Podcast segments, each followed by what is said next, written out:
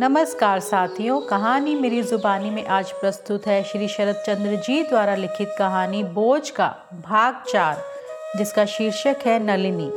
शुभ मुहूर्त में सत्येंद्र ने कलकत्ता में सुमुखी नलिनी को देखा। लड़की रूपवती व आकर्षक थी, किंतु सरला को ना भुला पाए सत्येंद्र ने दूसरे विवाह को भार रूप ही माना। विवाह के दो साल बाद तक नलिनी मायके में ही रही। सत्येंद्र की माँ ने नलिनी जैसी सुंदर बहू को पाकर बेटे को, सरला को भुलाने और नया जीवन जीने की सलाह दी। किंतु सत्येंद्र ऐसा ना कर सका। उसे नलिनी के साथ रात भर एक शैया पर सोना सुहाता ही ना था। नलिनी लज्जावश पति से कुछ नहीं कहती तो सत्येंद्र उसकी चुप्पी को अपने लिए एक वरदान मानता है। एक रात नींद खुल जाने पर अपनी शैया पर नलिनी को ना पाकर सत्येंद्र उठ बैठा। अंधेरे में नज़र गड़ाने पर उसने खिड़की के पास नलिनी को बैठा देखा। खुली खिड़की से चांदनी भीतर कमरे में छिटकी पड़ी थी। चांदनी में चमकता नलिनी का खिला मुख सत्येंद्र को बड़ा मोहक लगा। सत्येंद्र ने उसकी ओर कान किए तो उसे नलिनी का रोना सुनाई दिया। सत्येंद्र के नलिनी पुकारे जाने को अपना सौभाग्य मानती नलिनी कुर्सी से उठकर सत्येंद्र के पास आ बैठी। सत्येंद्र ने पूछा, रोती क्यों हो? नलिनी और अधिक ज़ोर से टप टप आँसू गिराने लगी। सोलह साल की लड़की भला अपने पति द्वारा की जा रही अपनी उपेक्षा को कब तक सहन करती? काफ़ी देर तक रोने से जी हल्का कर चुकी नलिनी। बोली, क्या मैं आपको पसंद नहीं हूँ? सत्येंद्र का भी रोने का मन कर रहा था, किंतु उसने अपने को संभाला और बोला, तुमसे किसने कहा कि तुम मुझे पसंद नहीं हो? हाँ मैं मानता हूँ कि तुम्हारे साथ गपशप नहीं कर पाता। नलिनी को चुप देखकर थोड़ी देर बाद सत्येंद्र पुनः बोला, वस्तुतः सोचा था कि मैं अब किसी से कुछ नहीं कहूँगा, क्योंकि मुझे लगता है कि कहने का कोई लाभ नहीं। किंतु अब मैं तुम्हें ये सब बता दूँगा। जिससे तुम्हें मेरे इस प्रकार के व्यवहार के कारण का पता चल सके। मैं अब तक अपनी पहली पत्नी सरला को भुला नहीं सका हूँ। उसे मैं ना तो भुला पाना चाहता हूँ और ना ही भुला पाने की मुझे कोई आशा है। इस स्थिति में तुम मुझ जैसे अभागे से आ जुड़ी हो, जो तुम्हें अपने हृदय के उस आसन पर कैसे बिठाए, जहाँ पहले से ही कोई जमी बैठी हो। मैं तुम्हें कभी सुख दे पाऊँगा या तुमसे प्रेम कर पाऊँगा, ऐसा मुझे भी नहीं लगता। तुम मुझ पर विवाह करके किसी का जीवन नष्ट करने का आरोप लगा सकती हो। परंतु, मैंने अपनी इच्छा से विवाह नहीं किया। मुझे बलि का बकरा बनाया गया है। इसलिए मुझे नहीं लगता है कि हम दोनों कभी पति पत्नी के रूप में रह सकेंगे। आधी रात के सोने में पति पत्नी होने पर भी दोनों एक दूसरे के लिए अजनबी से बने बैठे रहे।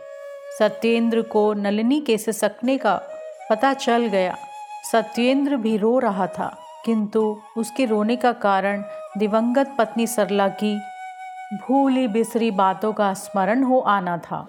यहाँ तक कि सरला का चेहरा उसकी आँखों के आगे सजग हो उठा और सरला के शब्द उसके कानों में गूंजने लगे। अब आप क्या लेने आए हैं? सत्येंद्र ना चाह कर भी रोने लगा। वस्तुतः रोने को रोकना उसके वश में नहीं रहा था। धीरे धीरे उसकी आँखों से निकले आँसू उसके गालों पर लुढ़कने लगे। अपने आंसुओं को पहुँच और नलिनी के दोनों हाथों को अपने हाथों में लेकर सत्येंद्र बोला, नलिनी रोना धोना छोड़ो। इसमें मेरा कोई दोष नहीं है। वस्तुतः मेरे हृदय की वेदना को समझने की किसी ने भी परवाह नहीं की। किसी ने ये सोचने की चिंता ही नहीं की। कि मैं दूसरे विवाह के लिए मानसिक रूप से तैयार भी हूँ या नहीं? मैं भीतर ही भीतर कितना दुखी हूँ और किस प्रकार तिल मिला रहा हूँ?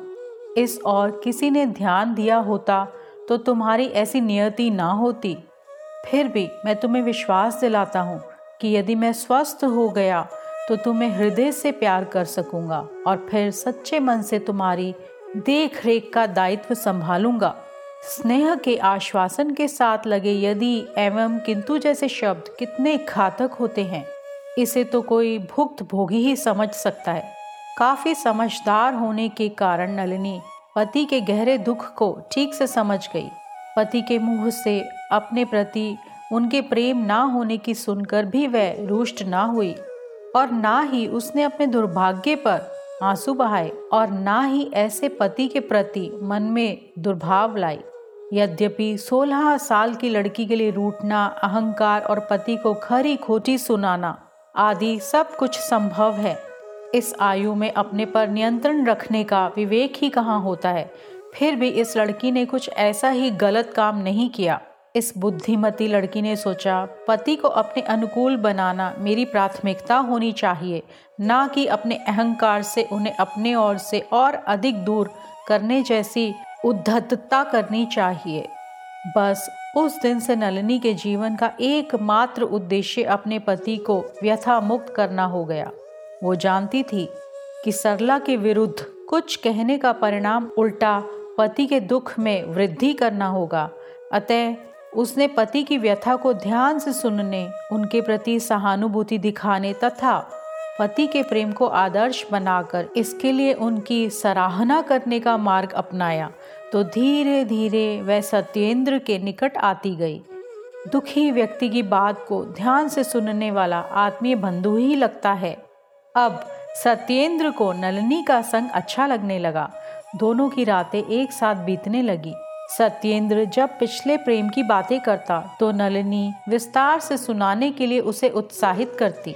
और अधूरी बात को पूरा करने का अनुरोध करती, बस। इसीलिए वो उसके निकट आती गई।